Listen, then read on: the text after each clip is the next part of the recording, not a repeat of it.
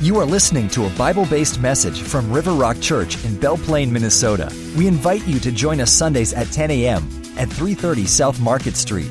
We also encourage you to visit river rock church dot com for more information and resources. Now here is today's encouraging message from Pastor Chris Teien.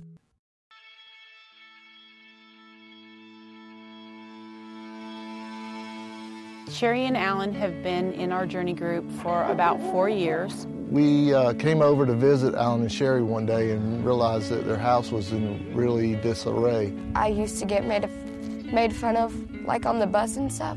They usually called me cockroach or just made fun of my house and me being in it. Um, the more we looked at it, um, the structure of the house was just falling apart. So um, we decided as a journey group that we would get together and build them a house. Um, but we had to do something in the meantime to make their house safe enough for them to live in. So the following community makeover, we set out to redo the beam, the floor system underneath, gutted the bathroom and the hallway and redid the floor system in there and rerouted all the electrical wiring in there and just made the house safe. Shortly after that, in September, the floods came and washed away um, not only all the work we'd done, but just um, the foundation of the house. It was rough on us all, you know, just to watch the house go down. I lost practically almost everything in my room except some of my clothes. So we got a few things out, and eventually um, we had to move out of there.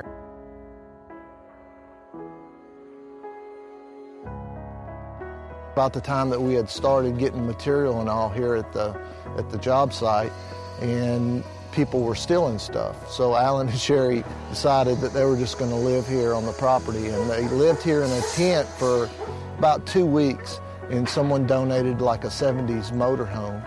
It makes it rough because um, my work's low, you know, cutting my hours, my wife ain't working, and uh, it's just rough, you know, doing it day by day. That's what we're living by, really, day by day. I've been back and forth to a lot of houses. Um, it's been pretty stressful because, like, not living with my parents, like, not getting them to wake me up for school and stuff, it's been pretty hard. Us as a group have got together. We have um, had a fish fry out here on the property, sold tickets for that to raise money for donations. The women in the journey group had a bake sale on the same day. I went out and um, asked a lot of the different companies that I've uh, done work with over the years to uh, make donations. Went out there and carried lumber and shingles and picked up trash. Labor has just been overwhelming. We've had all the help that we could to build this house. We just kind of hit up the food where there's thirty or forty people out there volunteering. They're doing breakfasts and lunches and dinners and snacks that we had to coordinate for days for, for the volunteers out there. Um, it's just been a process that has brought us closer and more intimate in our relationship with each other, as well as our relationship with God. This has been going on for um, fourteen months. We've been trying to build this house. So um, it's a long, long process. I look forward to having my own room and being able to have my friends over and having somewhere to put my clothes instead of a bag. It's just been really nice to have people helping out. Everything that you see is just a blessing that God, you know, provided for this family, and we were just, you know, fortunate enough to be a part of it. But for me, the biggest thing has been the emotional support, knowing that somebody cares enough to come and work like that. That makes all the difference in the world. All right, so today we're talking about the satisfaction that we can have in carrying one another's burdens. Now, we just watched that video about a church group that actually helped make a uh, someone's house better, uh, use their skills. It's interesting that, you know, some people had skills to make things happen. Some people had connections. At least one guy had connections to get materials and things like that. And we have opportunities like that. Uh, some of the women realized that, or some of the other people realized that uh, all these people were going to be coming in and volunteering, so they needed to make food and lunch and make all these things come together. So they used all their different skills, and I have a feeling they were a larger church than we are, and I don't know if we could pull off anything like that, and fourteen months is a long time to be committed to a project like that. But there are things that we can do to help each other out. There are things that we can do. We see a need, we see an opportunity, and we come together and we make things happen. Years ago, when we first started the church, or a few years into it, I was in Jordan visiting with a family, and they had moved into a house that they had purchased and then realized that there was no way for them to get homeowner's insurance, so they said, because the sidewalk was such a mess. So basically the concrete was all busted up, and it was a safety hazard and everything. And so they said, you know, that's that's a big problem for us. So I talked to a couple of you, actually, were part of it, but so I talked to some of the guys in the church, and it was amazing on a Saturday morning, all the stuff that we were able to come up with. Even, we even came up with a dump truck that had uh, some class five in it to put down where the sidewalk was, and some dirt to put down where the sidewalk was, and also uh, to take the pieces that we took out and get them out of there. So we started in the morning, and by afternoon, the sidewalk was out, the dirt was in place, and so their need was taken care of by some volunteers in our church, and it was just cool to see how it all worked out, how it was a project that could be done in a day, how lots of different people brought different uh, resources to the project, and it was a great thing. Actually, if you go help at the House of Hope down in Chile, it's kind of the same thing. Volunteers show up and do stuff like you saw in the video. But now transfer that, or you know, think about a house and somebody's need to some other need they have. Spiritual need, relational need, uh, different things. And so God might put on your heart that so-and-so has this need, and He's going to like show you what you can do to help. And one of the things that are really helpful is when you see the need, if the person you want to help is willing to get help, wanting help, then it's a great thing. But so the Bible talks about how we are supposed to carry each other's carry one another's burdens. So in uh, Galatians chapter six, I'm going to read verses one through five from the Christian Standard Bible. Uh, Brothers and sisters, if someone is overtaken in any wrongdoing, you who are spiritual, restore such a person with a gentle spirit, watching out for yourselves so that you won't be tempted. Carry one another's burdens. In this way you will fulfill the law of Christ. For if anyone considers himself to be something when he is nothing, he deceives himself. Let each person examine his own work, and then he can take pride in himself alone and not compare himself with someone else, for each one will have to carry his own load. So we see there's a responsibility there for us to carry our burdens, to carry our load, to do what we're supposed to do, to do our work. But sometimes it's too much, sometimes it's overwhelming, and we need someone to come along and help. We need someone to come and help, but we need to watch our attitude, and we also need to make sure that if we're trying to help somebody that's been entangled, caught, or overcome by a sin, that when we're helping, that we don't get tempted and fall into the same kind of sin, that we don't fall into the same thing. Now, how many of you have ever picked up a Volkswagen before? Can you, anybody here, can you pick up a Volkswagen bug? Any hands? Ever picked up a Volkswagen before? I did, but not by myself. I'm not even really proud of this, but hey, you know, last week I shared all sorts of stuff that people walked out of here going, at least I never set a farm gas tank on fire. And I thought about that, and I'm like, wow, I wonder if I should leave that on the audio. So I didn't really release the audio until Thursday because I had to listen to it and see, what did I say? My wife's like, you were funny. I'm like, was that good? So anyway, so here's the deal is that I'm not even really sure why we thought this was a good idea, but I went to a larger high school, and there was a girl that had a Volkswagen bug. So a bunch of us guys decided, decided it'd be a really great thing to take her Volkswagen bug, lift it over the little poles that they had. They're like telephone posts that were cut into the motorcycle part of the parking lot. So you could get a motorcycle in, but not a car. But a group of guys decided it was a great idea, and I was part of it, to pick the Volkswagen up, take it over the posts, and put it in the motorcycle parking lot and walk away. And eventually we took it back out for her again, and it was quite a sight, but as a team, you can lift amazing things. You can lift the Volkswagen bug. If you just have, I don't know, fifteen guys, it wasn't really the big deal because everybody was carrying their part of the burden, part of the load. And now I'm not suggesting that you do that, and if you do such a thing like that and you get in trouble, don't blame me. I didn't say it was a good idea. I'm just saying it happened, and uh, it's amazing the things that people can do as a group, amazing the strength that you have, amazing the things that you can accomplish. There's also this mentality, a mob mentality maybe, that if a couple of guys say it's a really good idea to harass a girl by picking up her Volkswagen and making it so she can't go anywhere, that the other guys go, yeah, yeah, that's a good idea, mob mentality. So no one wanted to go, oh, and what if she has to go somewhere? What if she's late for a doctor's appointment? What if, no one thought about it. What if she's late for work? It was like, everybody stay nearby so we can get this out of here after she sees it. But carrying one another's burdens. Number one, pull up. Pull up. All right? Brothers and sisters, if someone is overtaken in a, in a wrongdoing, so some of the older Bible translations say uh, if you're caught, but to be overtaken means that you, the burden, that the sin, that the thing has not only caught up with you, but it's overtaking you, it's overwhelming you. And the wrongdoing is destroying your life, and other people can see what it is. Spiritual people can see what it is, and they want to come alongside and help you out, to help you get control over that, to help you resist that temptation, to help you set things right, to help you get on the right track with God. Brothers and sisters, if someone is overtaken in any wrongdoing, you who are spiritual, restore a person with a gentle spirit. So, it's the spiritual people, it's the, the godly people, the people that are living right and doing right, that are given the charge, given the opportunity and the obligation to come help, to help this person, to pull this person up, to do what they can to get this person, like in this picture here, out of the mud. So, have you ever been stuck in the mud before? Like stuck in the mud where like you can't get your boot out of the kind of mud, and you need someone to come alongside. Well, you don't want that person to get stuck too. And so what you need to do is to try to pull that person up. The word overtaken in the Greek carries the idea of someone running from sin, but the sin is faster, so it overtakes the person. So this person, this, um, therefore this is someone who is trying to live the Christian life, but lets his or her guard down and is overtaken by sin. And First Corinthians ten twelve says, if you think you are standing strong, be careful not to fall.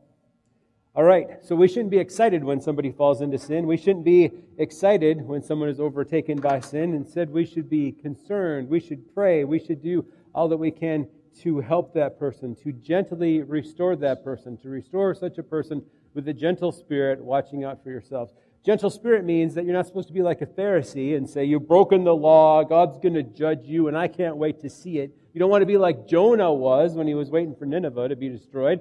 Instead, you want to be like Jesus, and you want to be caring like the woman that was caught in adultery. And after um, he says, he who is without sin cast the first stone, and they all walked away, he told the woman, go and sin no more. Gentle spirit, loving, caring. I want you to get on the right path because I love you, I care for you, it's best for you, it's best for us, it's best for the church. God is honored. Change your ways. Let me help in a gentle spirit. Not, I'm better than you, or I can't believe you did that. How can anybody do that? But I want to help you. I can see how people could get trapped in that. Um, I've been tempted that way before. Uh, those types of things. So help the other person out in a loving, caring, godly way. To restore them, to humbly help them back on the right path. To help them to get back on the right track, to give them the resources, to show them Bible verses that would encourage them, to maybe check up on them and help to hold them accountable, especially when they agree to it, especially when they agree to, you know, I fell into sin, this was wrong, I don't want to do this anymore, why don't you ask me every time I see you if I fell into this or if I'm struggling with that, and we'll talk about it, or if I feel tempted, I will call you. If I feel tempted, or if I'm in trouble, I will call you, and you can come get me. You, would you do that? So I've actually had to come get some people before. And, um, yeah, I'm willing to do that. Pull up. Pull the person up out of the mud. Pull the person out of the sin. Help them to get back on the right track. So the Pharisees were really good at laying down rules and laws and making it so difficult.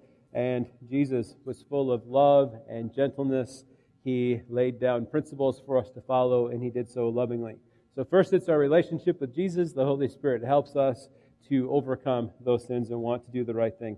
So life change doesn't start by living a list. It starts with living in Jesus, and then living in Jesus leads us to want to do the things that are right and want to say no to temptation and to do the things that are correct. First Corinthians ten thirteen, you know, you know it says there's no temptation that's uh, taken, overtaken us, except what's common to man, and God is faithful, that He will help provide a way out. So all of us are tempted in different ways. I mean, you might be tempted by different things than I am. Some people are tempted to overeat. Some people are tempted to overspend. Some people are tempted to overbrag. Um, there's just all sorts of different temptations that one person might be into and another person's not. So Satan knows what those temptations are, and he often pushes those buttons. The Life Application Bible Commentary says the word translated restore has a number of meanings, meanings, including setting a broken bone. We should be helping to reduce pain and promote healing and rehabilitation. Mending a fishnet. We should repair torn relationships in order that they might be returned to useful service. Or refitting a ship after a difficult voyage. We should fix the damage, restock the supplies, and prepare the vessel for its next voyage. So restoration doesn't happen by itself. Often somebody needs to get involved to help. So look around, see the people around you, and ask yourself, what can I do to help pull up those people that have fallen, those people that are stuck in the mud? What can I do? Can I do it gently? Can I do it lovingly? Can I do it with Christ's love in me? Number two, hold up. Carry one another's burdens, and this way you will fulfill the law of Christ. People have all sorts of different burdens. It can be anxiety, stress at work, uh, troubles with school, um, fear, depression, physical burdens, um, all sorts of overwhelming problems. And so here, this isn't saying that you shouldn't do anything and let someone else do everything for you. What it's saying is that you should let people come alongside of you and help you to carry the heavy load if it's too heavy to carry on your own, especially the people that are injured, the people that are hurt. Here's a picture of a soldier carrying another soldier. And so soldiers are supposed to carry their own packs, their own stuff, but if one is injured, uh, then if he could, he would carry the other person to safety, to hold up, to carry. We need to hold up the people around us that can't carry their own load. Exodus twenty-three five says, if you see that the donkey of someone who hates you has collapsed under its load, do not walk by. Instead, stop and help. So hold them up. Help them keep their head above water. Do what you can to encourage them, to be compassionate, to share the promises of God, to, to pray with them. Maybe you need to forgive them, to do so in a warm and tender way. Uh, sympathize, empathize, encourage. You know, if we were all going hiking up a mountain and you realized with the thin air and the heavy load that it was just too much for you, uh, then someone else that was stronger, some other people could say, well, let me take this, or let me take this out of your bag, or let me take this heavy thing. I'll carry this part, they'll carry that part, and together we'll all get up to the top, and your stuff will come with, because we're going to help each other out. Now, as I say these things, think about ways that you can apply that to your life. Think about people that you can help. Um, sometimes the people that need the help are the ones that actually want to help others the most, and think about what you can do to help someone else, and then pray that God would provide someone to help you with your need, whatever it is. Uh, sometimes it's tough when you have a need and there doesn't seem to be a way to actually take care of it. Trust that with the Lord, and think, as a Christian, what can I do to help someone? What can I do to to help somebody else with whatever burden they might have? Maybe God's given you a skill or an experience or, or some resource that you could use to help other people and to help carry one another's burdens.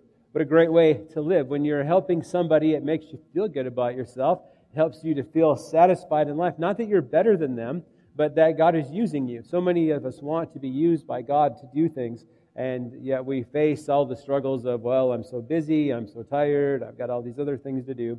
But sometimes when you get involved helping someone else, you really are the hands and feet of Jesus, and it really brings joy to your life.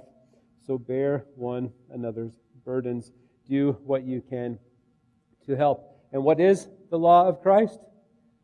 If you were to flip back to Galatians five, verse thirteen, it says, for you have been called to live in freedom, my brothers and sisters, but don't use your freedom to satisfy your sinful nature. Instead, use your freedom to serve one another in love.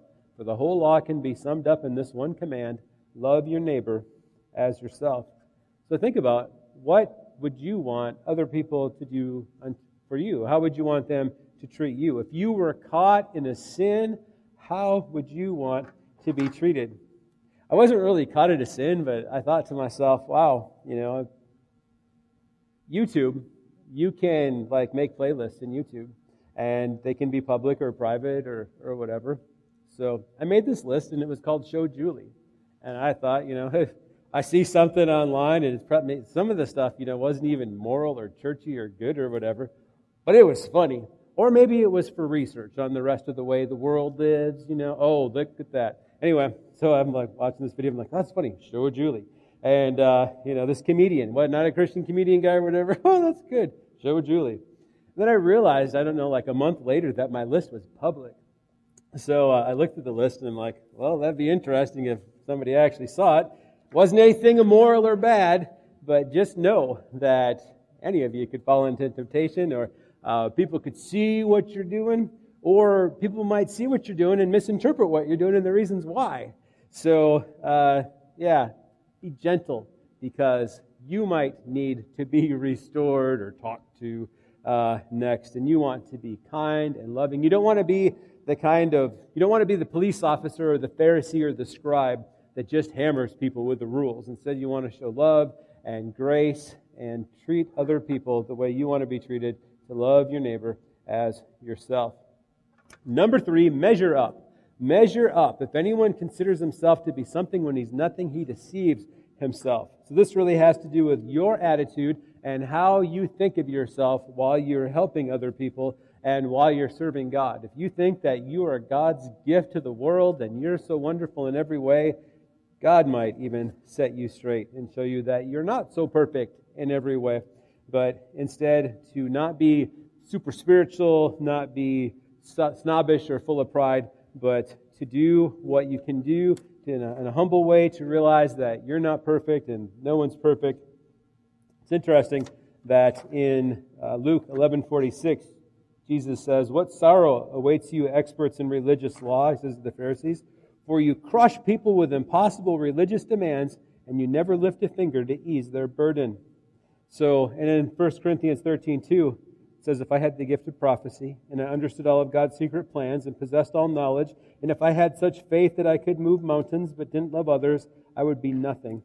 So, love. We need to show love. We need to realize that none of us are perfect, that we're all sinners saved by grace, and that God is working us all through in a different process, in a different way, that we're to examine ourselves. So Lamentations three forty says, "Let us examine and probe our ways." This is actually a good way to examine yourself before communion that we're going to have in just a minute here. Lamentations. First Corinthians four three, "The one who examines me is the Lord." Galatians six four, uh, "Must examine your own work." And then we'll have the reason for boasting in regard to himself alone and not in regard to another. So it's not about pride. Chuck Swindoll says, "Oh, how horrible our sins look when they are committed by someone else." You ever think that? You know, it's like, oh, well, it's not so bad when I do it, but it looks terrible when they do it. Uh, Chuck Swindoll also said, "Examine yourself before examining anyone else. Be much more thorough with your own self-examination." Show grace. Show love. Charles Spurgeon, and this is this one's kind of harsh, but if you are wanting to live the super Christian life and really wanting to be on fire for God and really think that you've arrived, think about this. Charles Spurgeon, um, great preacher, Baptist preacher of old, said, "It is of no use for any of you to try to be soul winners," that's people who lead people to Christ so they can be saved, "soul winners if you're not bearing fruit in your own lives. How can you serve the Lord with your lips if you do not serve Him with your lives? How can you preach His gospel with your tongues when you when, when with hands, feet, and heart you are preaching the devil's gospel and setting up an antichrist by your practical unholiness?" Now, I think that the way that God works with us is that He brings Christians in our life to help us to see how to live the Christian life, and also He disciplines us, He loves us, and He guides and directs us. And here we see a picture of someone doing a high jump, and so if you see the picture, you'll notice that they are going over it backwards, not forwards, and so there's a skill, a technique there. So if you really wanted to be into pole vaulting or high jumping or, or whatever it is, if someone came alongside of you and said, "You can do this level if you use this technique, if you do it this way." And so many times, God sees your life and the way you live, and He puts the bar right here. And so then you're you're growing in Christ, the Holy Spirit's helping you, and so you're able to reach this level. I can jump that, that's okay. And then God slowly lifts the bar a little more and says, "Here, you need to, you need to do these things differently and change these things." And then you go through the Christian life, God lifts the bar a little more, a little more, and you can do amazingly more. God never says, you know, "Here's the bar down here, and I want you up here." meaning, I suppose, in practical holiness, he does, but he's gentle, and he helps us to grow. We're all in a process to become more like Jesus. As iron sharpens iron, so one person sharpens another. We need one another. A W Tozer said, "Be hard on yourself and easy on others. Carry your own cross, but never lay one on the back of another." So load up. Number four, load up. For each person will have to carry his own load. We need to carry our own load. We need to, the Bible says if a man doesn't work, he shouldn't eat. We need to do the stuff that we need to do for us. We need to carry what we need to carry. We need to do what we need to do. We need to carry our own load. We can't assume that someone else is going to be able or going, going to want to do everything for us. It's not that we're supposed to be served so that we can do nothing. Instead, we're supposed to come alongside others so that they can carry more. I personally take great pride, and it's probably maybe not pride, but um, I like to, when I go to the grocery store, when my wife comes home from the grocery store, I really like to see how many of those plastic bags I can get on my arm. You know, if I've got like the whole trunk full on one arm, you know, and I'm carrying a watermelon too, and I still have my other hand empty to open the door, you know, what else you got? And I'm like, oh, don't say that, because the grocery bill would be a lot higher. But and then when I'm at the grocery store and the guy's like, "Would you like me to carry your groceries?" I'd be like, I could like, carry all that on two fingers. But instead I'm like, you know what? If you want to carry my groceries and that keeps you employed, that's great. So, and then uh, I let him haul my groceries out. But we need to um, carry each other's burdens. Now, sometimes we see people's burdens and we're like, oh, that's too much. That's crazy. Like we see this guy on a motorcycle that's got like tons of stuff. But actually, that's his deal. That he does that all the time, and he's not concerned about that, so we can let him carry that. But on the other hand, sometimes if he's broke down, we can stop and help. So I'll ask the guys to come forward for communion, and I will share more of this next time we get together, because time is short, and words are many. So, all right, next Sunday, the incredible, incredible power through encouraging one another. And then that will be the end of the One Another series. So it is time for communion. And if you are a believer in Jesus Christ, you are welcome to take communion with us. Jesus instituted the communion celebration for all of his Christ followers, all of his believers around the world until he returns. And the Bible says that we're to remember Christ. "I pass on to you what I received from the Lord himself. On the night when he was betrayed, the Lord Jesus took some bread, and he gave thanks to God for it. And then he broke it in pieces and said, 'This is my body, which is given for you. Do this in remembrance of me.'" And this communion time is a great time to examine your life, see if you've fallen into any kind of sin, confess that to the Lord, and then ask him to help you to overcome that, recommit your life to Christ. Uh, you can do that while the music plays, and I'll come up in a minute and pray. Lord Jesus, we just thank you so much that you died on the cross for our sins and that you have paid the price, so we can have a right relationship with you, to become children of God, to be guaranteed uh, eternity in your presence, for your help, in your Holy Spirit. Lord Jesus, we thank you for all these things. We take this and we eat. In the same way, he took the cup of wine after supper, saying, "This cup is the new covenant between God and his people, an agreement confirmed with my blood. Do this to remember it as often as you drink it. For every time you eat this bread and drink this cup, you're announcing the Lord's death until he comes again." And Jesus will be coming again sometime. He's waiting. He wants more people to get saved, more people to come into a right relationship with him. But someday, everything's going to change. And for those of us who are in Christ, what a great day that will be. So use this time to thank the Lord for what he's doing in your life, for answered prayer, for all the encouragement that he received, that you received through him. And um, I'll come back up in a minute and pray. Jesus, we thank you so much that you love us, that you give us this opportunity to know you, that you invite us to be your workers and give us, you empower us through the, your Holy Spirit. You've given us works to do, Lord, that you prepared for us in advance. Lord, you are full of grace and love and quick to forgive for the sins that we get entangled in. Lord, help us to follow after you and do your will. We look forward to your return. Let's take this and drink. All right, so now the worship team is going to be heading up here. And I'm just going to read uh, three paragraphs to you to uh, really tie this uh, message into a real-life experience. After suffering a string of thefts at his organic farm, Melvin Burns made an unusual offer. He offered the thief a job if he would just return the tools that Burns needs to take care of his animals. Burns says burglars are targeting properties near his farms in Cook, Cooks Brook, Nova Scotia, which has been robbed twice in as many months. Most recently, they sold one thousand dollars worth of tools, but prior to that, they took five thousand dollars worth of animals, including six pigs and forty chickens. He took to Facebook to offer two rewards. If anyone comes to him with a tip that leads to the recovery of his tools, he will give that person five pounds of my best Berkshire bacon. But the fact that the perpetrator, perpetrator took food led Burns to his second proposal. If the thief turns himself or herself in, Burns will give him or her a job on the farm and teach that person agricultural skills.